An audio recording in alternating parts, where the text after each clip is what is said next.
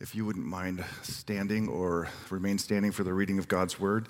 Um, at this time, our students are dismissed to their classes, our junior high and also our um, elementary.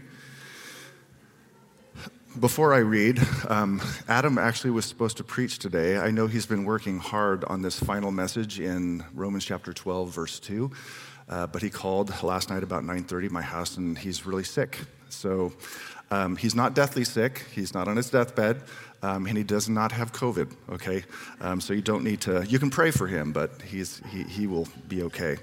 So I am going to be not preaching his message. Um, I have had this, uh, these verses in Revelation rolling around in my head and, and uh, put them together into a sermon this morning. So it's always interesting when God changes plans. It could be an adventure. Um, so that's this morning. Well, this morning our scripture reading is found in Ephesians chapter 6. The message is titled The Fight, and it's going to be out of Revelation 5, 7, 8, and 12. But this passage by St. Paul is a perfect lead in. Ephesians 6, verses 10 through 20. Finally, be strong in the Lord and in the strength of his might. Put on the whole armor of God, that you may be able to stand against the schemes of the devil.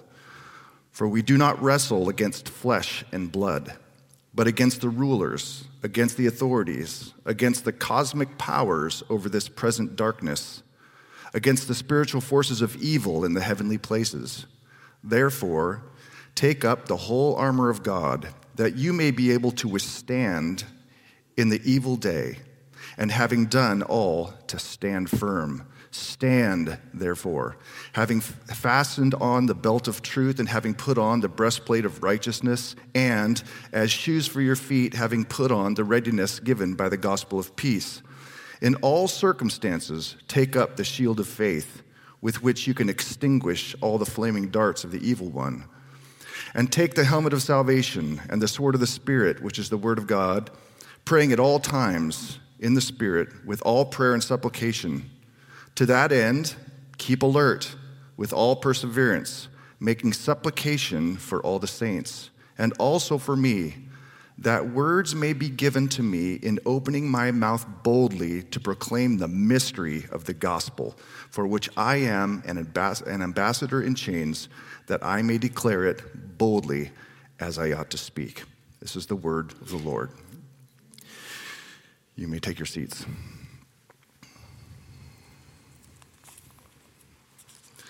Let's pray together. Gracious Father in heaven, I thank you for who you are.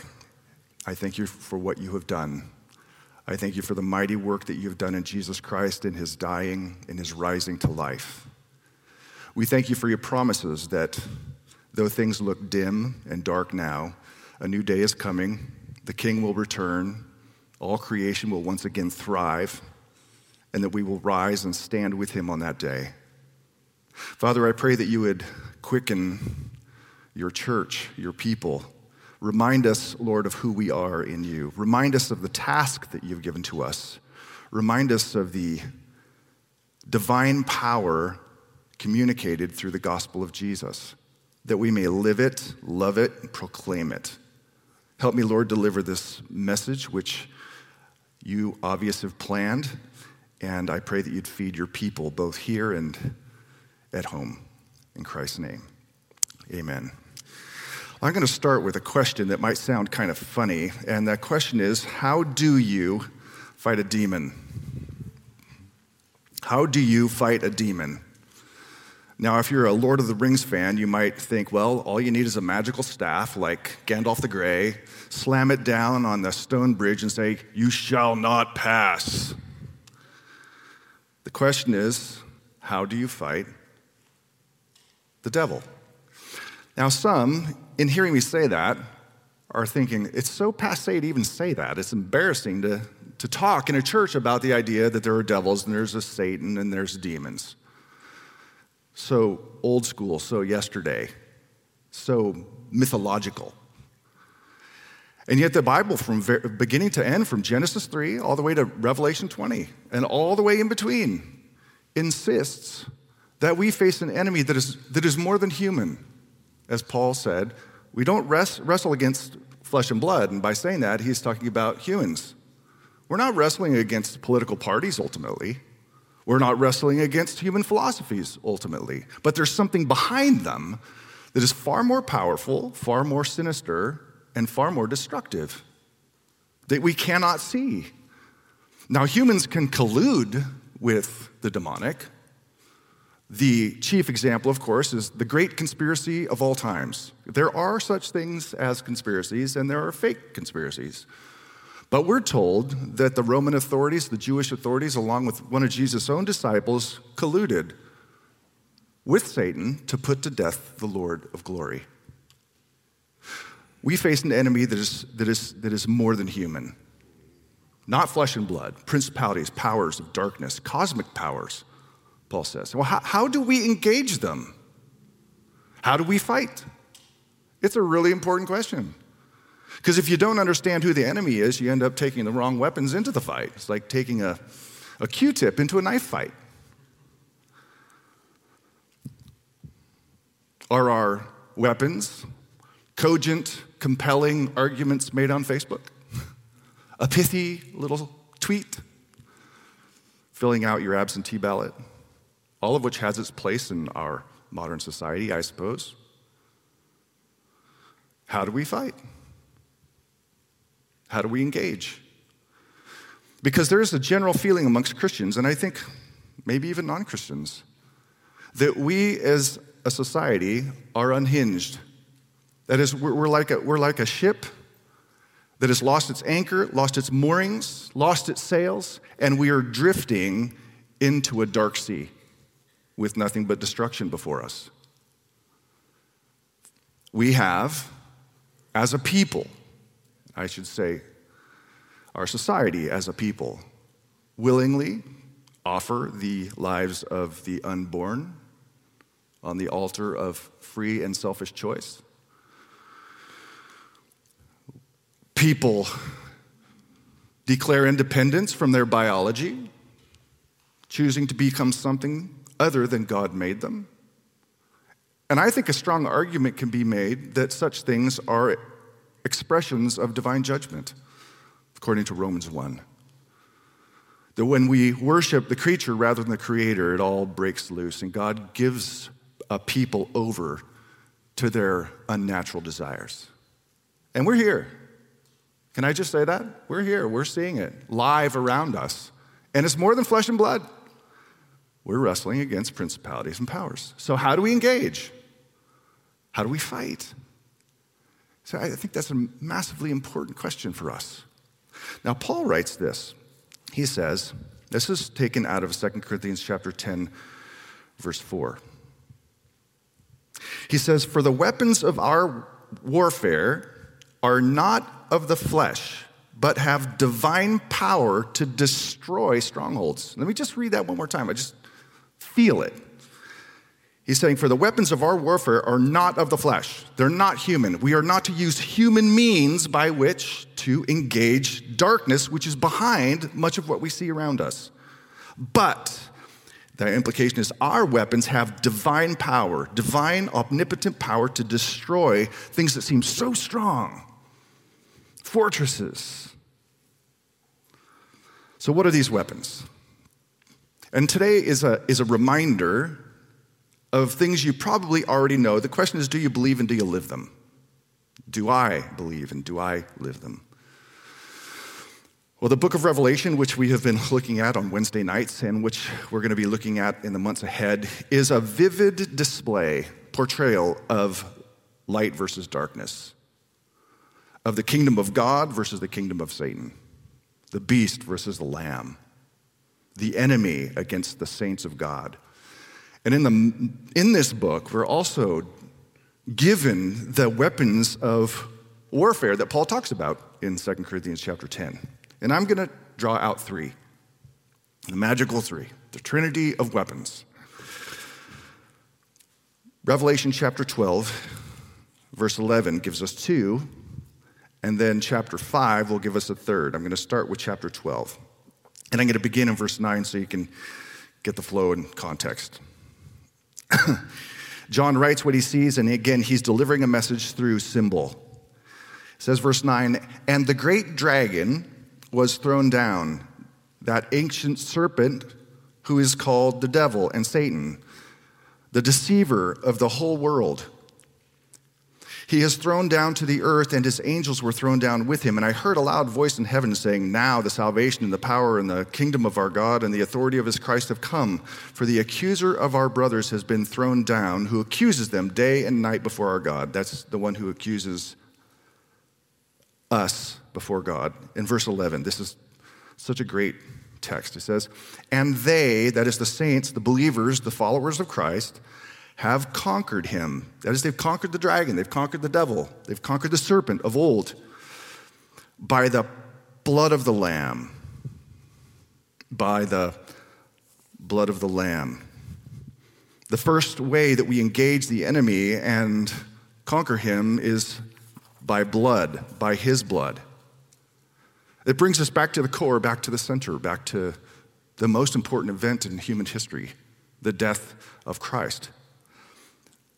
We learned earlier in Revelation that because Jesus gave his life, that he's, he, he bled as the slain lamb, that he was worthy to receive the scroll. That is, he was worthy to receive all authority as the sovereign of history.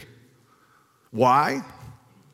For by his blood, he purchased for God a people from every tribe, tongue, and nation to be priests and a kingdom. By his blood, he is our sovereign. By his blood, we have been transferred from the kingdom of darkness, where we were enslaved to death and sin, to the kingdom of light, the kingdom of the Son. By his blood. So it's by the blood that Jesus exercises sovereignty, by his blood that we're transferred from darkness into light. It's by his blood that we are transformed, as, as, as, as Adam has been talking to us, transformed from one degree of glory to another. And it's by his blood that we have the hope of resurrection forward. The point being, our first defense, our first offense, is to rely completely on the blood of Christ alone. To rely completely. To remember our only refuge in a world of sin, our only refuge, as Satan accuses us, our only refuge is the blood of Jesus. That's it. It's not the blood of Jesus plus my passion. It's not the blood of Jesus plus my performance. It's not the blood of Jesus plus my smarts. It's the blood of Christ alone that is our fortress of salvation. And to rely upon it each day and to be reminded, you know, I no longer belong to this world. My citizenship is not here, it's somewhere else, purchased for me by the blood of Christ to be reminded that we belong fully and completely to a sovereign king and what he did for us. I remember college, I read a number of C.S. Lewis books. Um, and some of you love C.S. Lewis, and you should. He's just such a marvelous, profoundly simple writer. But it wasn't until seminary days that I actually read the Chronicles of Narnia. It felt like a kindergarten read, you know, so I always put it off, didn't read them. And then I took a Christmas vacation. I read all of them in a row. They're so good, right? There's a reason why, why they made at least one into a movie. You know, when I read the first one, the most popular, The Lion, Witch, and the Wardrobe, and actually that's not the first one, but um, the one that made me the maddest, and at the same time, the one I identified with was Edmund, right? You know the story, in which for a little Turkish delight at the hand of an evil queen. He succumbed to her temptation. He became greedy, greedy for power, and then betrayed his family. You read it or you watch the movie, you're just like, I can't believe you'd be so stupid. Turkish delight. Why Turkish delight? Seriously, I don't even like Turkish delight. But he fell for it and found himself completely and utterly enslaved and tormented. And it always gets me every time that, that central piece where Aslan, the great lion, offers to take the place of Edmund. And he's shaved, he's humiliated, and he's killed. all for a, a boy who wanted Turk's delight, who betrayed his family. You know, and I read that and I thought, you know, the fact of the matter is, I'm, Edmund makes me mad, but Edmund is me, and he's you. We give in for Turkish delight all the time, whatever that is for you. And then to know that the stone table cracked and he came to life. And at the end, you know, Edmund the sinner is given a crown. That's, that's what the blood of Christ has done for us. It took away our sin and gave us a crown. We're not supposed to walk around as sinners anymore. We're supposed to walk around knowing that, you know, God has called us to be a kingdom and priests. That's who we are. We are supposed to live in the victory of that identity rather than hang our heads thinking, we have no power, we're helpless. You know, the only, the only institution, if I can call it that, maybe I should call it a people. Maybe I should call it an organism. The only organism on planet Earth that can truly change the world, guess what it is? It's you. It's the Christian. It's the one who has been bought by the blood of Jesus Christ. You offer the only hope that the world has of change. That's the first part. Reliance completely upon the fact that He bought us. We don't belong to this world anymore. You look at the devil and you say, you know what? I don't belong to you. I've been crucified with Christ. Therefore, I no longer live. But He lives in me. Always coming back to that.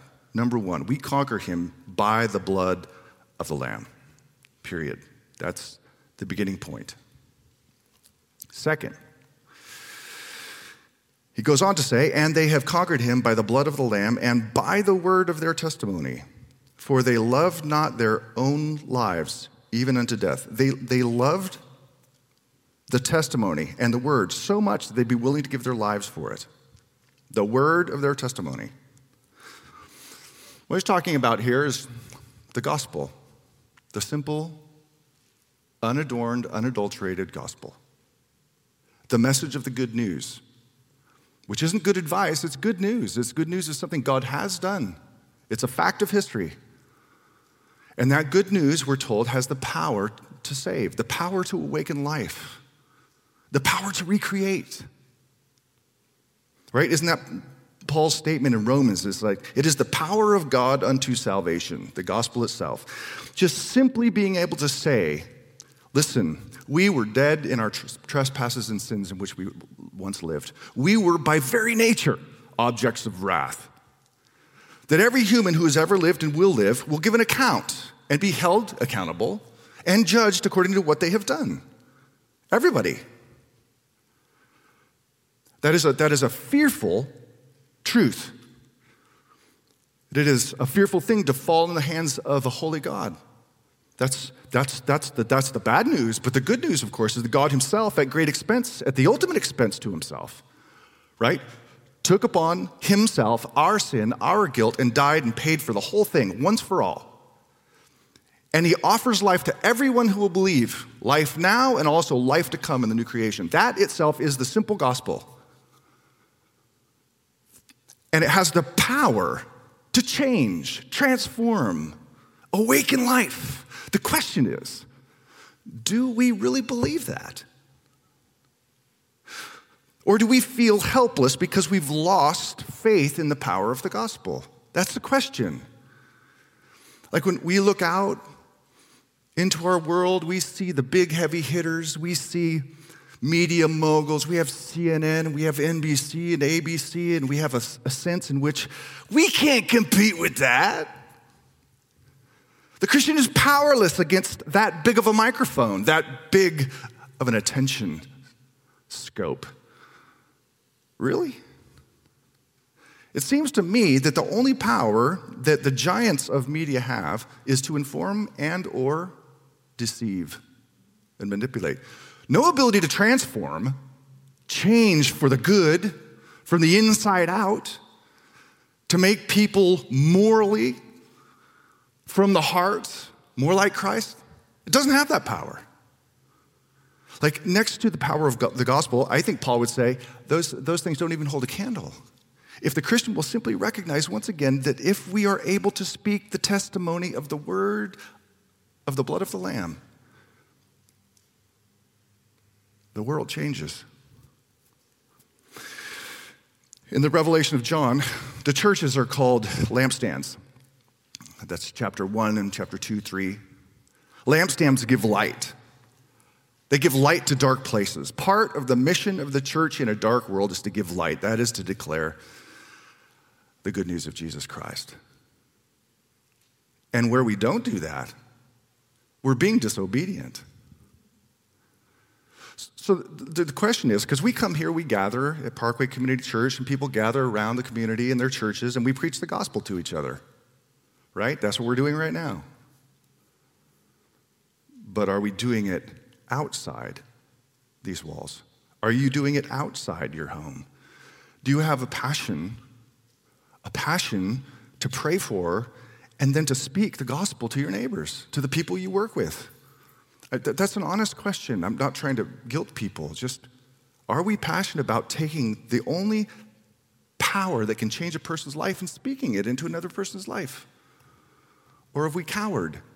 Or have we lost conviction that the gospel pierces the heart? Maybe you can remember back, remember back to the time you, you first heard it. I do. And it, it pierced me in a way that only the power of God can do. Church, we have to let that out. We have to be resolved. This part of our weaponry God has given us that has divine power to destroy strongholds is the gospel itself. Not just in here, but out there.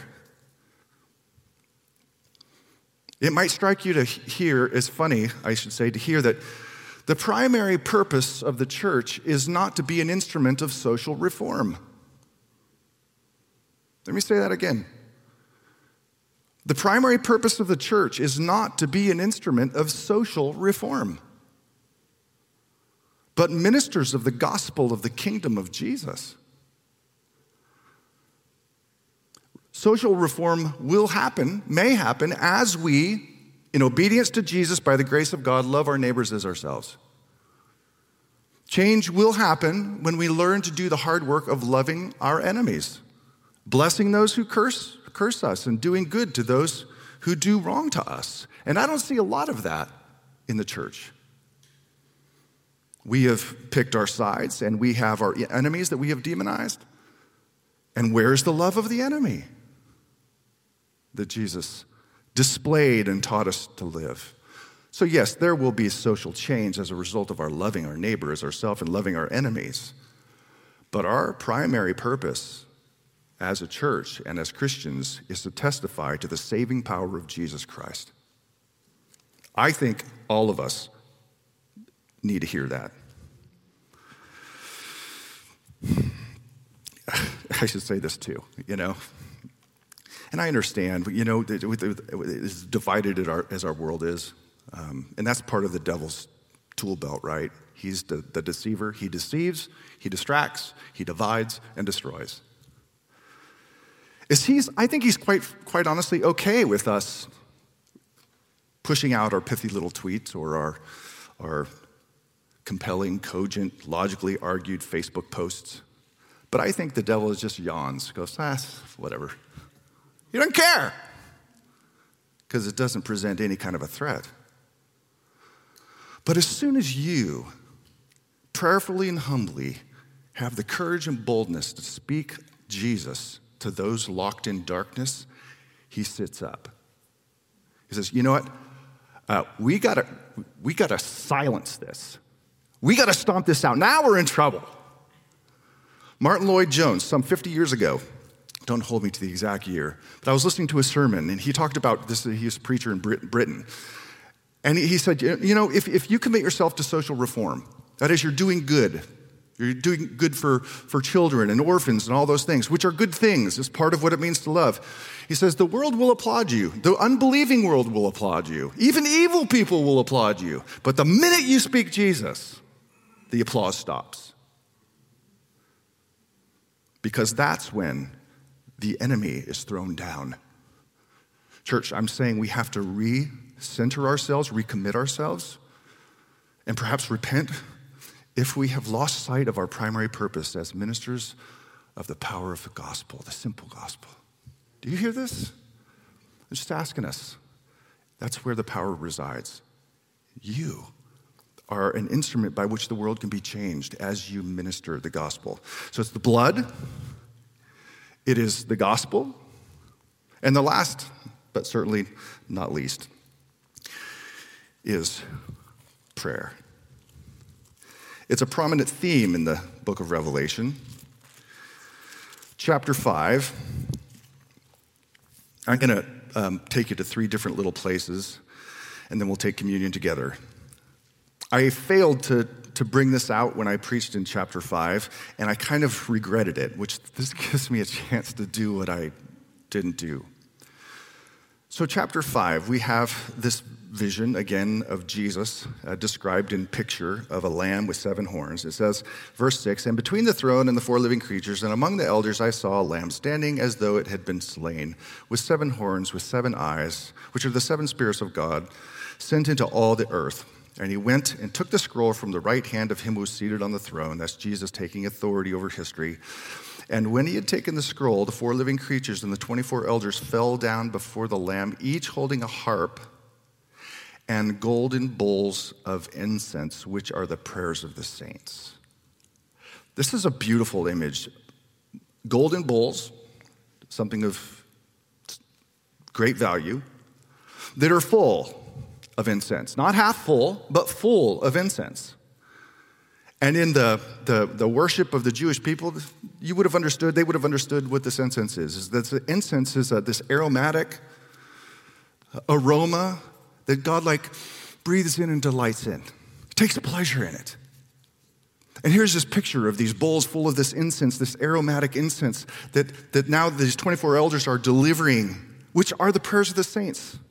Like into the throne room of God, into the throne room of the Creator. They're like rising up to the one who's seated on the throne. That's, that's the prayers of you and this prayers of me. They're rising up. We have the ear of God because of the blood of Jesus. He listens to us.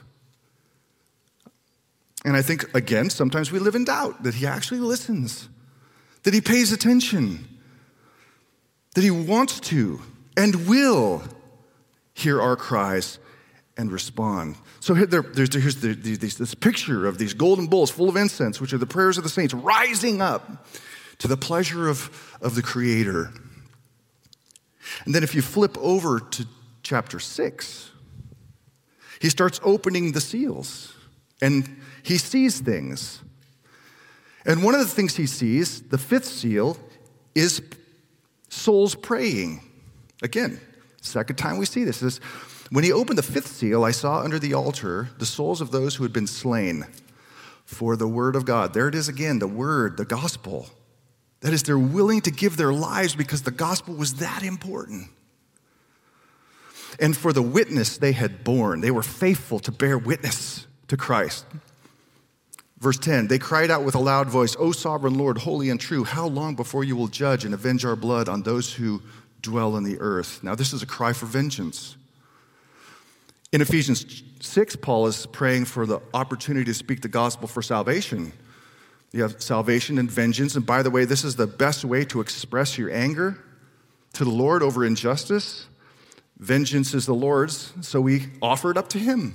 How long, O Lord, until you take vengeance? Those who dwell on the earth, that is, those who have murdered God's people.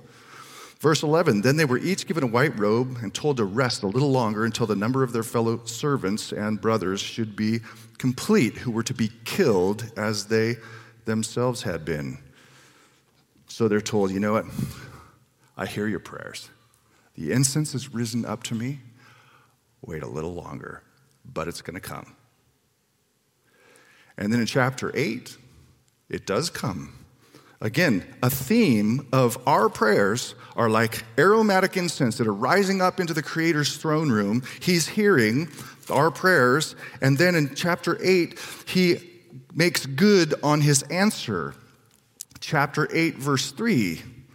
And another angel came and stood at the altar with a golden censer, and he was given much incense to offer with the prayers of all the saints on the golden altar before the throne.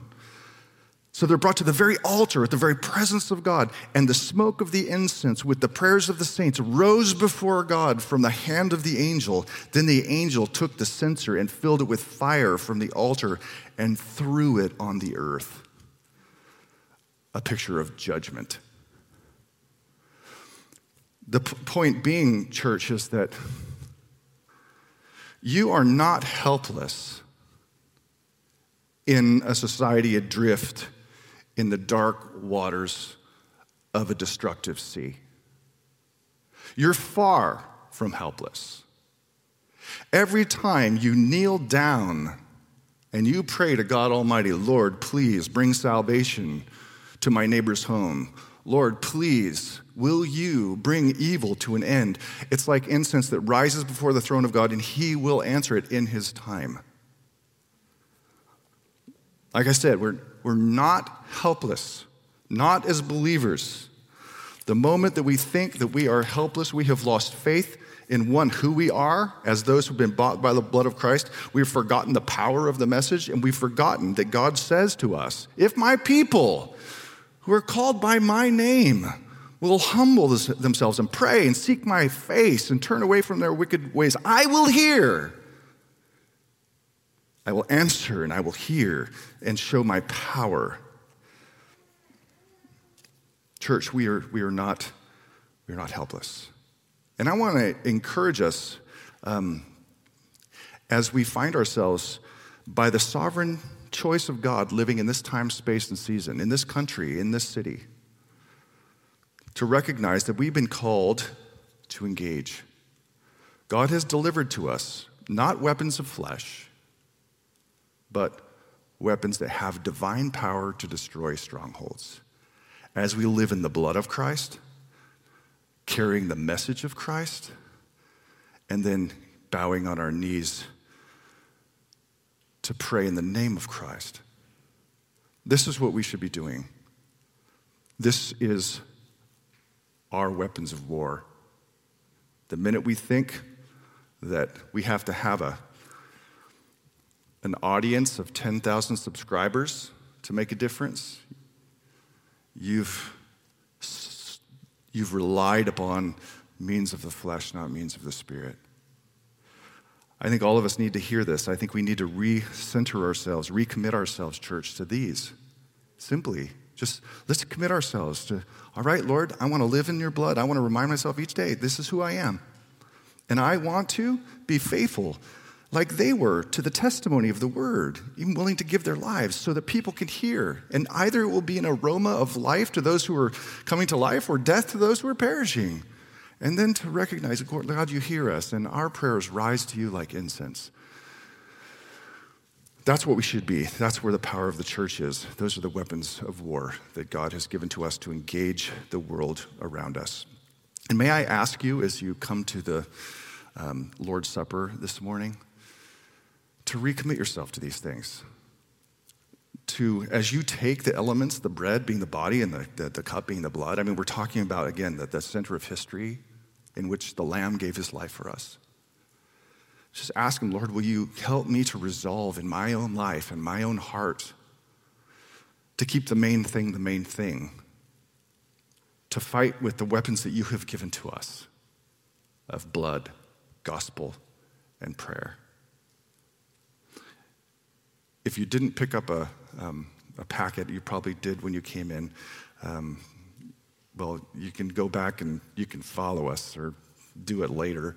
Um, but I just want to encourage you, if you would, at this time, to take out that little packet. And if you would take the peel off the cracker portion. And let's take this together, remembering and also praying to resolve on the night that Jesus was betrayed, he took bread and he broke it and he gave it to his disciples and he said, This is my body, which is for you.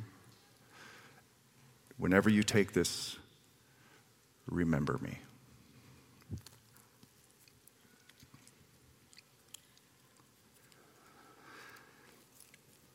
In like manner, he took the cup. He said, This is my blood, the new covenant, which is for you. As often as you drink it, remember me.